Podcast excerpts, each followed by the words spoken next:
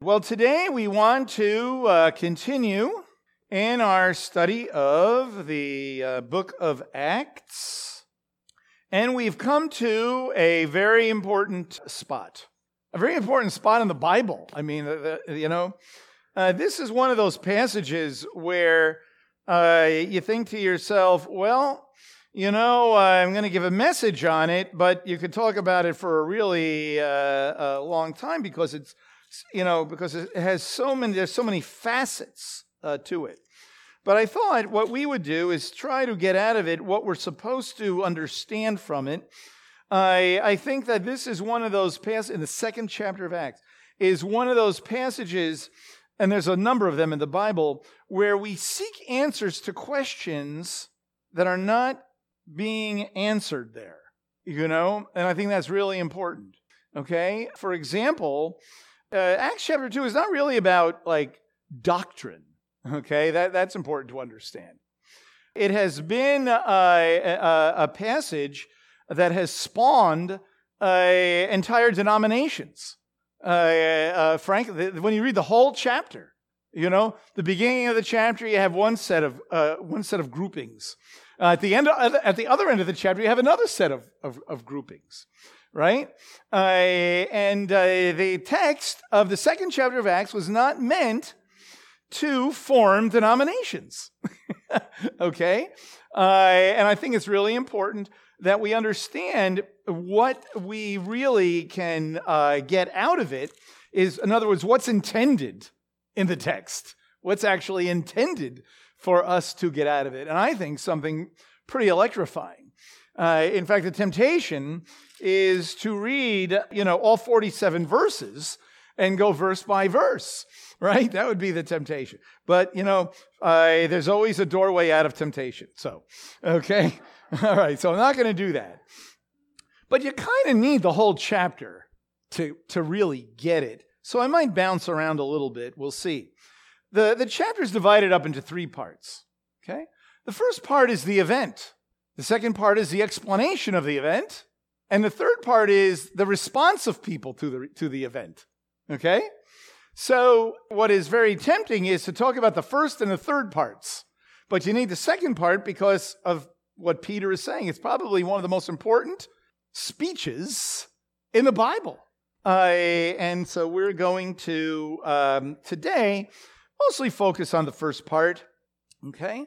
So, what we have here is the reason this is so important, this, this uh, chapter, this event is so important.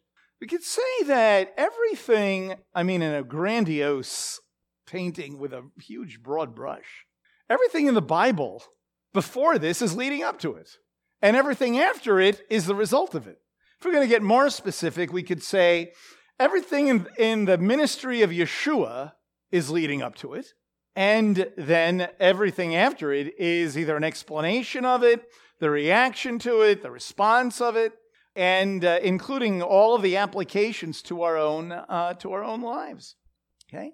So, uh, if you've been coming or you've read uh, the first chapter of Acts, you know that the apostles and others, uh, we found out it's about 120 people altogether, are waiting Yeshua is no longer visible, right? We talked about that. That uh, here he's with them, he's with them all this time. Then, of course, you know, when he dies, everything falls apart. Everybody runs away and they're rejecting him, you know, never knew the guy, right? You know, that, that kind of thing, right? Uh, and then he appears again. He's resurrected from the dead. And now, uh, for a period of 40 days, he's with them, he's teaching them, he is encouraging them, uh, and, and so on, right? Okay. Then he disappears. He disappears. They don't understand he ascended to the right hand of the Father. You know, uh, they never went to Bible school or took an MSI class or, you know, he just disappears into the clouds. Whoa. And now all they know is he told us to wait because something's going to happen, right? Uh, the promise of the Father, the, the baptism or the immersion of the Holy Spirit, of the, of the Ruach, whatever that means, Again, it's easy for us to read our own denominational type of influences or Bible doctrine or just the rest of the new covenant back into it. But if we put ourselves in the shoes of the people that are there, they don't know what's happening other than to wait. They know that um, uh, they're waiting for power, uh, right? That's because they ask him a question while Yeshua is with them, just before he ascends, just before he disappears. They ask him, "Are you going to restore Israel now?" Like coming attractions. Like, is that what's going to happen? Because that's what's supposed to happen, uh, uh, you know? Uh, and, and, all this, they're asking the right question. Uh, and Yeshua uh, says to them, you'll, you'll see when, you'll know when it happens. You'll know when that takes place. It's not for you to know times and the seasons that the Father has fixed by his own authority, right? Uh, but you shall receive power when the Holy Spirit has come upon you, and you shall be my witnesses, both in Jerusalem and in all Judea and Samaria, and even to the remotest part of the earth. So they know that something's going to, the, there's going to be this pouring out of the Ruach, which means the beginning of the end, and they're going to be empowered to tell the story to witness. Okay? So here's a little hint of how of what this whole chapter of chapter 2 is going to mean to us. Notice that it doesn't say you shall be uh, and you shall receive power when the holy spirit has come upon you to feel really great about yourself to be a fulfilled human being uh, and uh, to know that you belong to god and he has a wonderful plan for your life and he's going to give you everything you want okay notice that that's not what it says right? It says, you, it will come upon you, and you shall be my witnesses. You shall be my emissaries. You shall tell the story. Very important for us to get. That's what they're waiting for. This empowerment, this empowerment to serve God, to be a testimony in word and in deed. Okay? And so then we saw that he disappears. And now uh, they spend the rest of the time, this 10 days, 10, I'll say, long days that they're waiting. They don't know how long it's going to be, right? They don't know how long, but they're waiting each day, each day, waiting. And they're praying, right? They're praying, and then they do something very important that we talked about in a previous message, and that is they add another apostle. And that's very interesting. It's almost like, like what difference does it make? Why is this even here? That you, you, you know, they're added, they, they go through this whole thing about adding another apostle.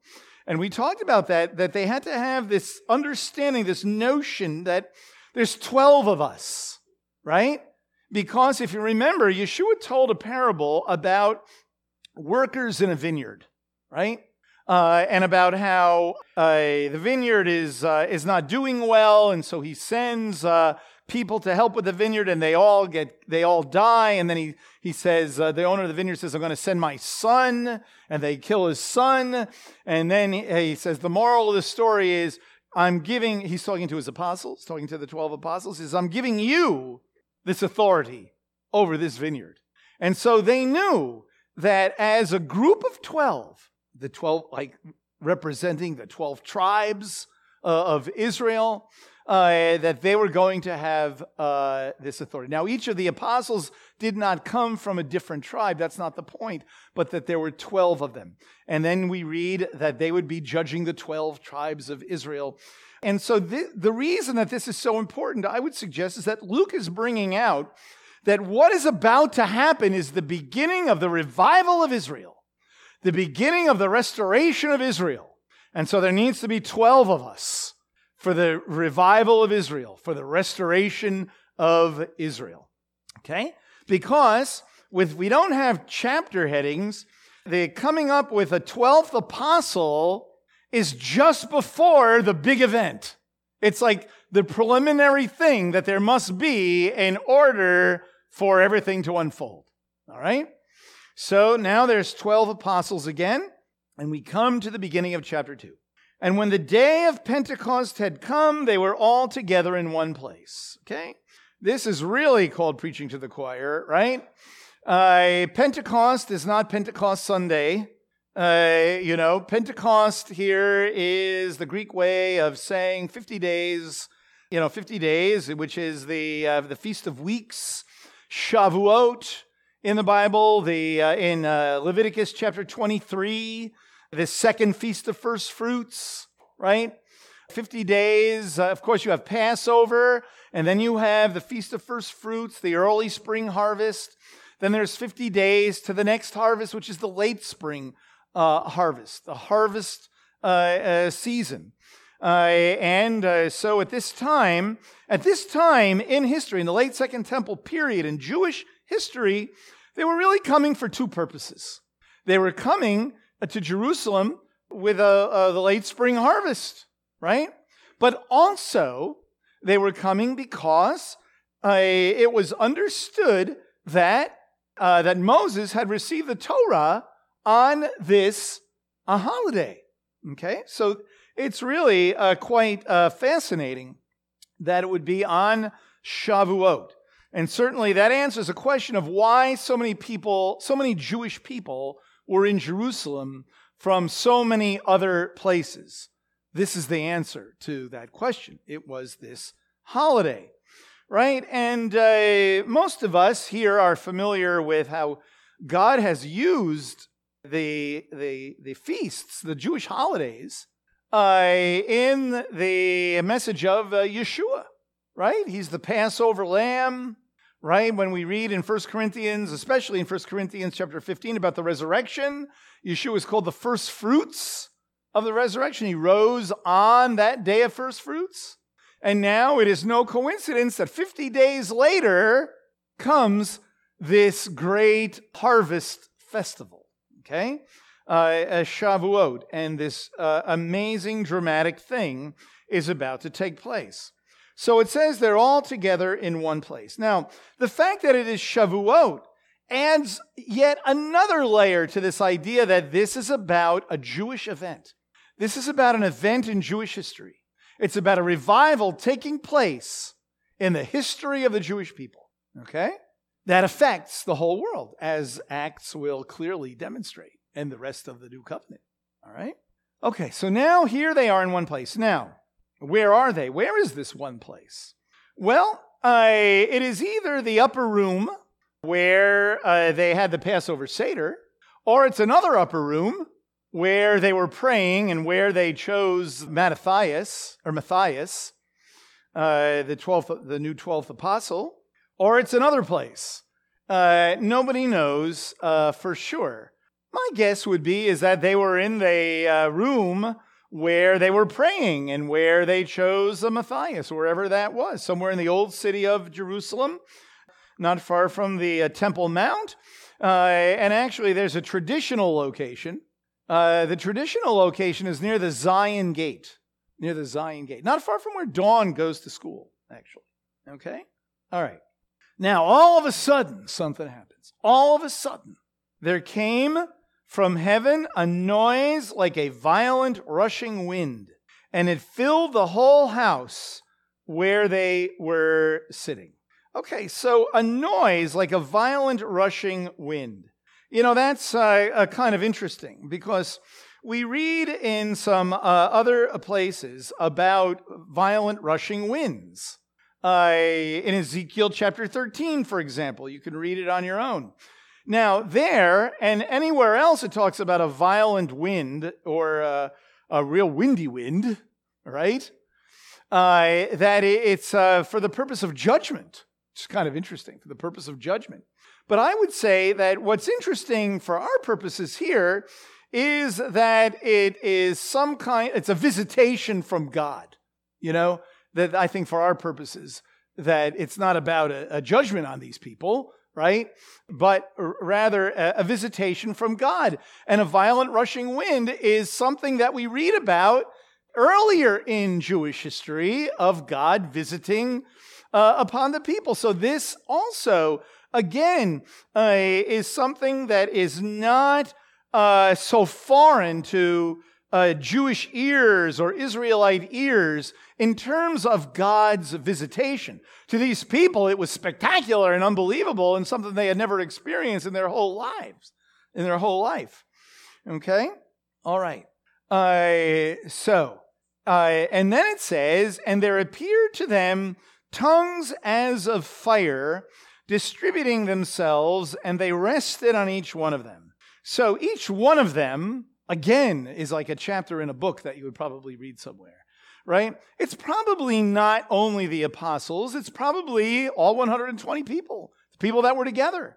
And there was this vision, there was this wind that like came out of nowhere and like a fire on uh, above everyone's head wind and fire again these are not foreign metaphors and symbols of god visiting israel god's visitation upon israel all right again when when we're studying or you hear messages on acts chapter 2 you don't hear too much about israel other than oh it took place on a jewish holiday or something uh, you know, but this whole event is in the context of Jewish history. May I suggest that what we are reading about is a revival or a restoration of Israel. And throughout biblical history, there have been revivals, supernatural revivals in, in Israel, and this is one of them.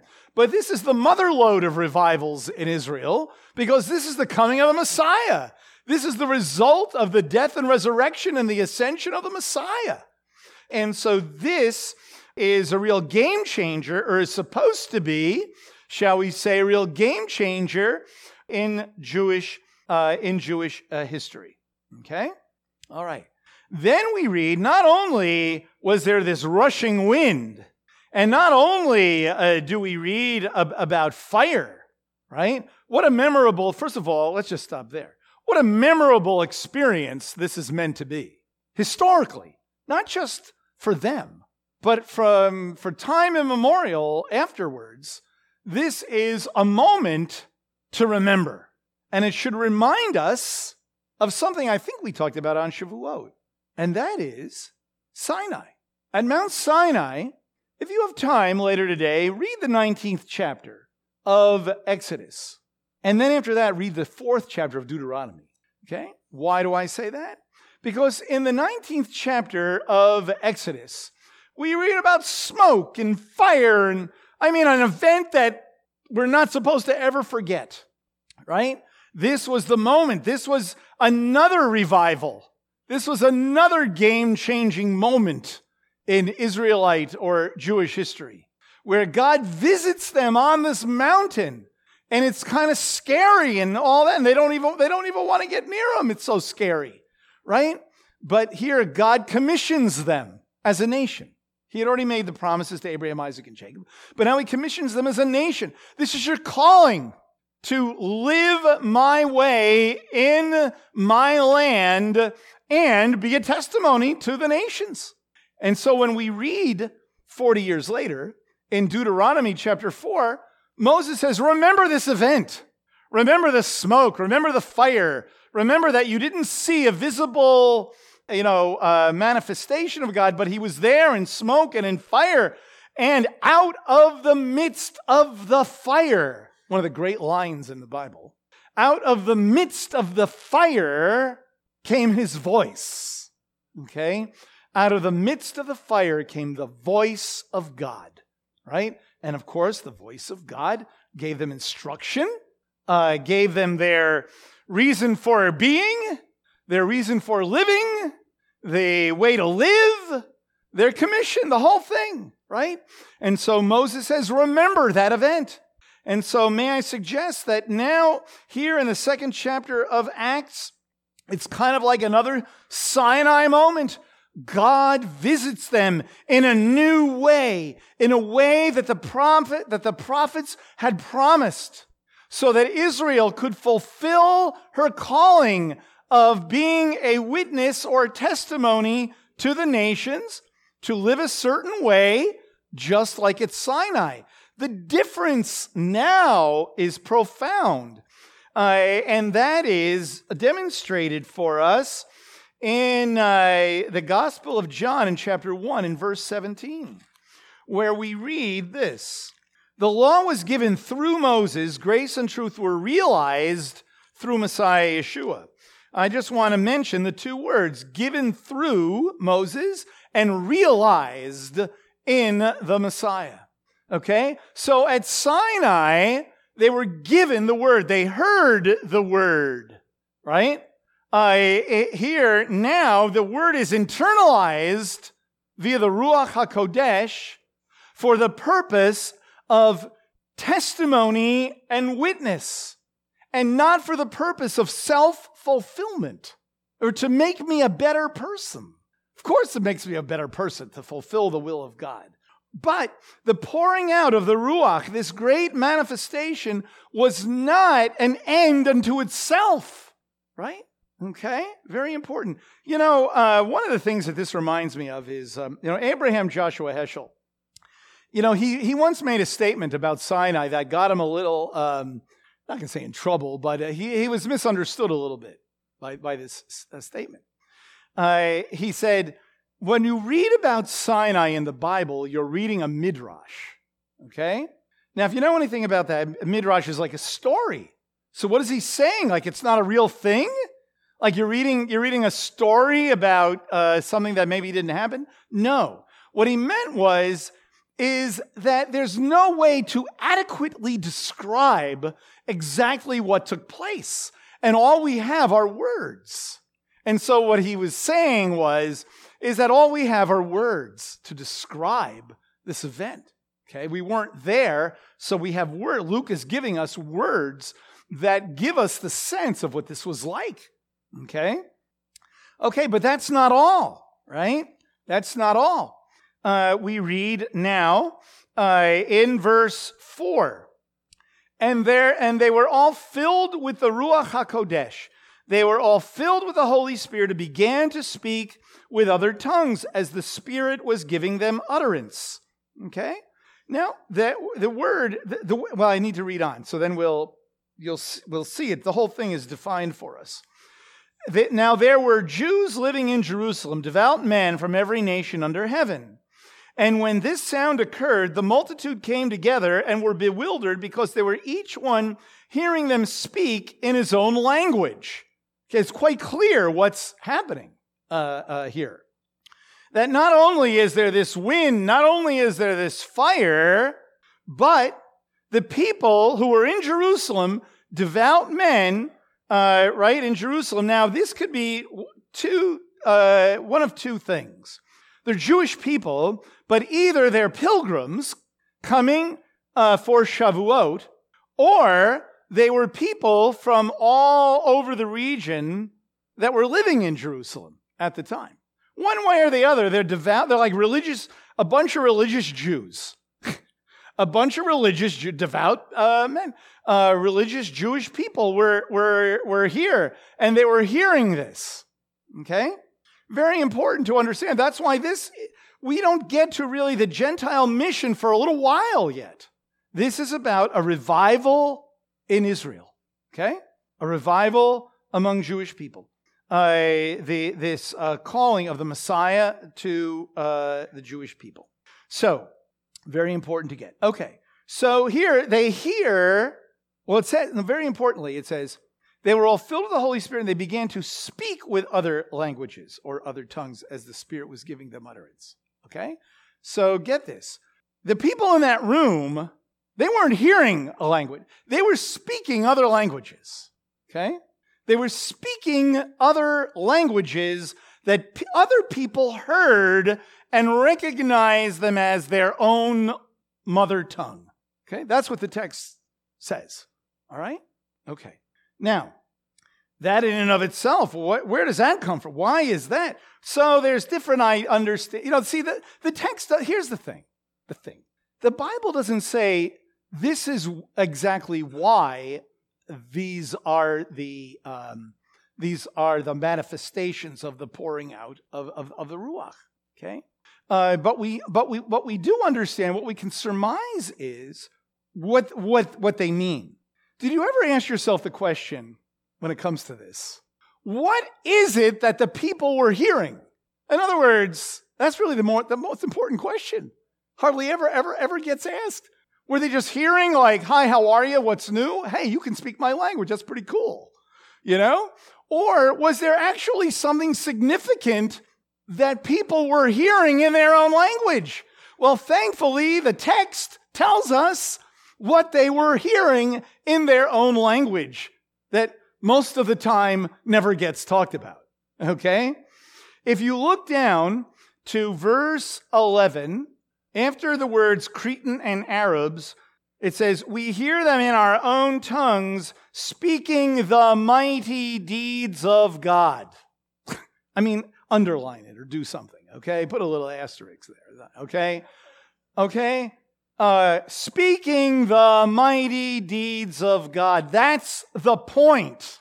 The point is they were speaking the mighty deeds of God. They began to testify. They began to witness with power like Yeshua said they would do. Okay? So many times we read a passage like this and we say, I want that as like an end unto itself. Like, this is just for me. It's like something that for me. No. The point is, is that now they were beginning to be empowered to testify of the mighty deeds of God, including like the resurrection of Yeshua, you know? Uh, and that is what's happening here. Now, there's more to say about this. Now, in verse 7, it says, And they were amazed and marveled, saying, Why are not all those who are speaking Galileans? Why are not all those who are speaking Galileans? How is it that we hear each of them in our own language to which we were born? In other words, primarily, it's the apostles. It could be all 120 people, we don't know, but people recognize them as Galileans. Why are these Galileans not speaking Galilean? Why are these Galileans speaking the language of Jews in Crete? What's going on? Because, you know, if you're a Jew from Galilee, you know, you don't really get the respect, right? Now, some people can speak other language, other languages, but not these Galileans, you know? And so I thought that, you know, that's kind of interesting that uh, it's brought out right in the text, you know? These are Galileans, but we're hearing uh, them in our own languages. So you want to keep that in mind when you get la- down later uh, in Peter's speech.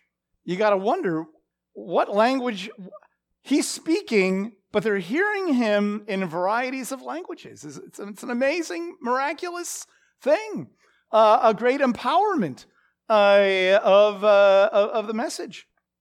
Now we have the list, the list of places Parthians, Medes, Elamites, and residents of Mesopotamia, Judea, Cappadocia, Pontus, Asia, Phrygia, Pamphylia, Egypt, the districts of Libya around Cyrene, visitors from Rome, both Jews and proselytes, Cretans and Arabs, we hear them in our own tongues speaking the mighty deeds of God. What's interesting about this is if you look on a map, you see people in, you know, uh, east and west and some north and some south. And these are all places where there are communities of Jews in the late Second Temple period, even in Crete. And Arabs here is not like Arabs, you know, in, in the 21st century. It's Jews in Arabia, okay? Very important to, uh, to get that. You don't want to read like, oh, our understanding of everybody, you, you, you know, uh, now. No. These were Jews who were hearing this message. And what is amazing about this is that it's like a microcosm of the, of the restoration of Israel, like from the four corners of the earth. Jews from everywhere coming back to Jerusalem, hearing the message of Yeshua the Messiah.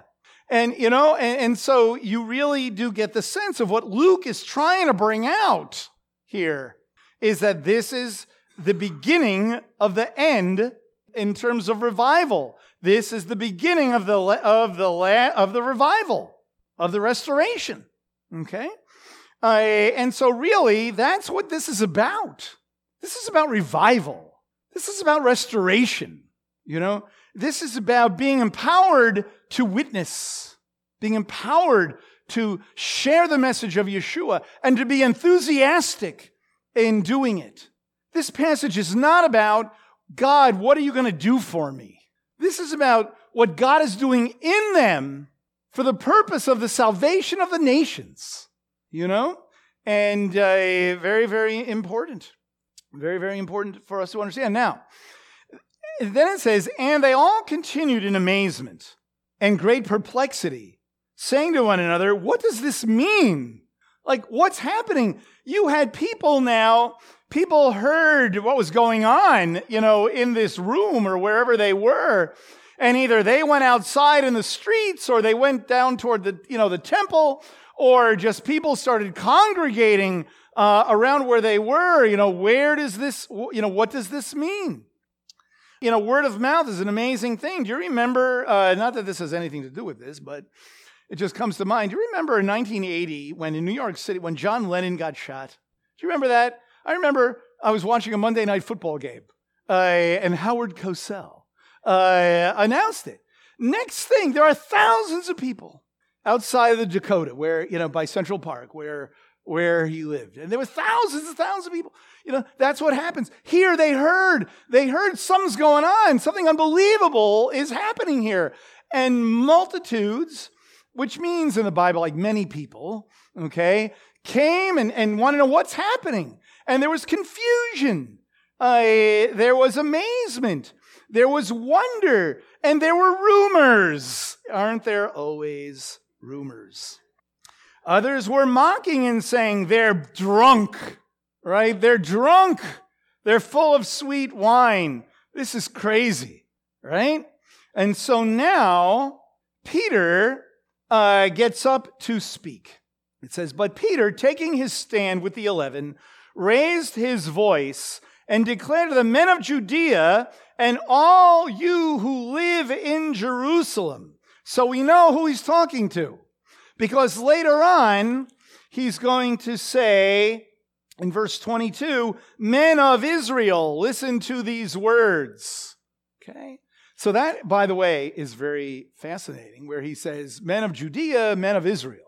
It's all Jews representing the four corners of the earth, uh, all of the tribes of Israel. Listen to what I'm saying. Okay? Now, we will talk about what he's saying, but again, we see that he's going to now give this message to them and to explain it. And, and we just want to look at the beginning where it says, For these men are not drunk, as you suppose, for it is only the third hour in the day. But this is what was spoken of through the prophet Joel. And he reads this passage about the Spirit of God being poured out.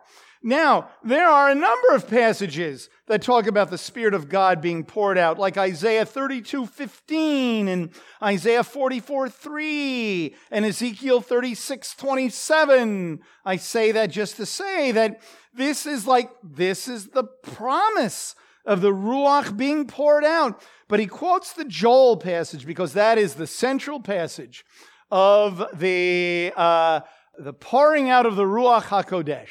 And so he reads the whole passage. Clearly, when you read this whole passage, everything happening is everything that he says is not exactly happening according to the text. But the point is, he's saying, this is that. This is that. This is a, this is not, not drunk. This is not something weird.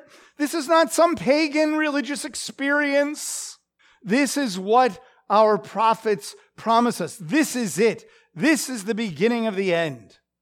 And then he says, Men of Israel, in verse 22, listen to these words Yeshua the Nazarene, a man attested to you by God with miracles and wonders and signs. Notice, miracles, wonders, and signs gave an attestation of the reality of Yeshua, not of what have you done for me lately, God.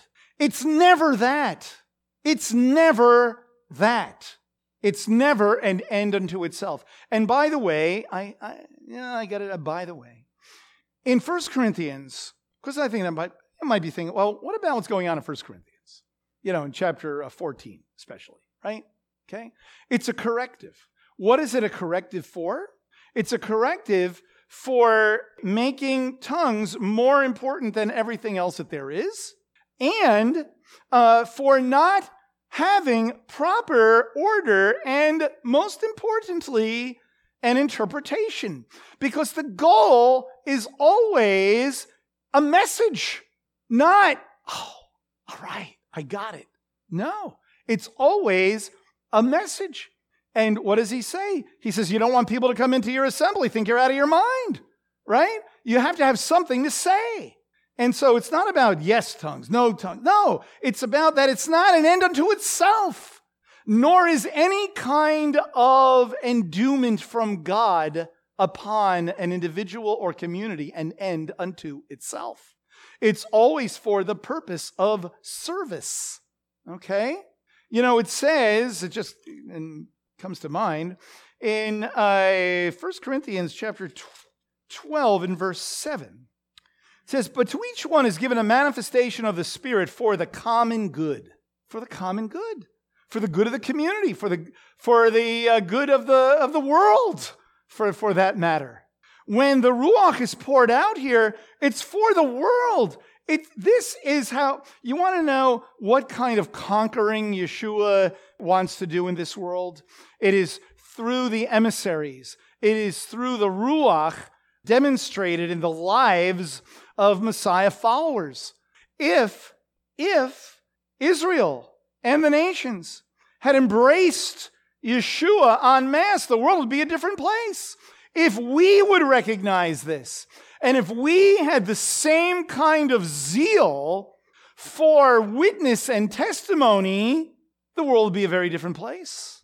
If we realize that we need the empowerment of the Ruach so that we can demonstrate the message to this world and not just for ourselves, the world would be a very different place.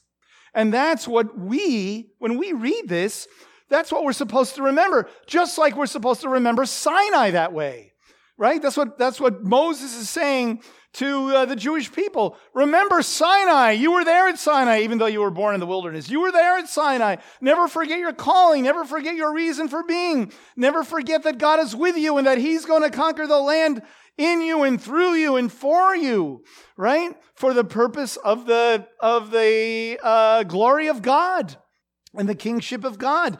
That's what's happening here, okay? So let me just finish by saying this, and I can't help but do it. We'll talk about it again on, so I'm just going to mention it. So Peter gives this message, and his message is basically that what you're seeing here today is prophetic, it's Jewish, it comes as a result of the Messiah coming and dying for our sins and being raised from the dead. That's what you see in here today. So, the, what is the reaction of people? They were pierced in their heart and they want to know, what do we do? Right? And so the first thing that it says to do is repent. Repent for the forgiveness of your sins. Let each of you be immersed, right? Like we talked about in the name of Yeshua the Messiah for the forgiveness of your sins, and you receive the Ruach. And this is a promise for everybody. The promise is for you and your children, for all who are far off as many as the Lord our God shall call to himself. Very important that in Joel, we'll talk about this next time, but in Peter's message, it says that this is for all mankind, that this pouring out of the Ruach is for everybody. It begins, just like Yeshua said, Jerusalem, Judea, Samaria, and even to the remotest part of the earth, right? And so it's about turning the world upside down, not just Israel, but turning the world upside down. And they were waiting and they were praying in that upper room. Yes, now the Ruach has been poured out. When we embrace Yeshua, we have the Ruach. Um, but it is quite clear that there are times in history, different times in history, when God has done uh, just a, a, pouring out of this a spirit, a, a, a unique moment uh, in, uh, in history. What do we see the result is here? At the end of uh, chapter 2, uh, everyone was feeling it. Well, I should go back a little farther. It says, they were continuing, verse 42, they were continually devoting themselves to the apostles' teaching, to fellowship, to the breaking of bread, and to prayer. And everyone kept feeling a sense of awe, and many wonders and signs were taking place through the apostles. So that's quite clear, through the apostles. And all those who had believed were together in one place and had all things in common. They began selling their property and possessions. They were just, man, they were just sold out for Yeshua. So the whole thing is like this model for us, this paradigm for us. So, what is the takeaway for us here? May I suggest that we need to be praying. We need to be praying for another pouring out of the Ruach in, in our midst. But not just so we feel good about ourselves or that we, we uh, fill every seat in the place or something like that, but so that we can be a testimony so that people, hurting people in our world, can know Yeshua we need to always be ready to share the message in season and out. We need to demonstrate that kind of way of life that just like with Yeshua, people are attracted to the good news because it's good news. It's not bad news that we're forced to share. Okay? You know? Uh, it's like I'm with a group of people and I'm going to be the Debbie Downer because I got to tell you some good news. You, you know, it's not, that's not how it's supposed to work. Uh, all right? It is indeed good news when people see Yeshua in our lives. Abide in me and I in you. Apart from me, you can do nothing. Okay? That, this is the outworking of passages like that. See? Uh, and so we see that they were powerful. And when you read now in chapter 3, uh, Peter is going to, well, we're going to see in chapter 3 something very interesting. He heals somebody, and everybody wants to know, okay, well, is he healing everybody? Why isn't everybody get? And he has to explain that this is the beginning, that this is not the end of the end, this is the beginning of the end. That's his speech in chapter 3. And then we're going to see in chapter 4 and chapter 5 and 6 and beyond that nothing can stop this message. No prison can stop this message. No persecution can stop this message, and that he uses everybody. It's an amazing thing. He uses everybody. He uses poor people, rich people. He uses people that are basically homeless people. He uses people that would be castaway people. These are the people that he uses. Why? Because they're filled with the Ruach and now they can fulfill this calling of being this testimony. Wouldn't it be great if, if our, if our burning desire was sharing the message, being filled with the Ruach and sharing the message. I, I don't guarantee anything, but I would surmise that if we had just a sustained prayer time and a vision for being empowered to be a witness in Jerusalem, Judea, and Samaria, and to the remotest part of the earth, God would indeed honor that prayer, and that would happen. And it would happen here at Beth Messiah, and it would happen among other believers, because that is what he wants us to do. It's not about legislating laws, and it's not about hating groups of people or anything like, you know, all that, all that stuff. It's about turning the world upside down with Yeshua. And that is what they did. And that was the kickoff to the restoration of Israel. And uh, that's why this is such an important passage in the scriptures. Let's pray. Lord, I pray, God, that we would, uh, we would uh, have a new enthusiasm for you, Lord. That you would indeed uh, pour out your spirit just like you did on like uh, Jonathan Edwards and, and, and just like you did on uh, the Wesleys and just like you did earlier on in different eras and times and in this century in varieties of places and opportunities.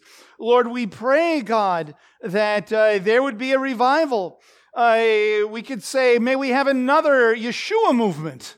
You know, uh, Lord, we pray uh, that uh, the day would come again when the college campus wouldn't be the battleground, but it would be the place of, fert- of fertility uh, for your kingdom, as it was in a I guess, a couple of gener- a generation ago, we'll say.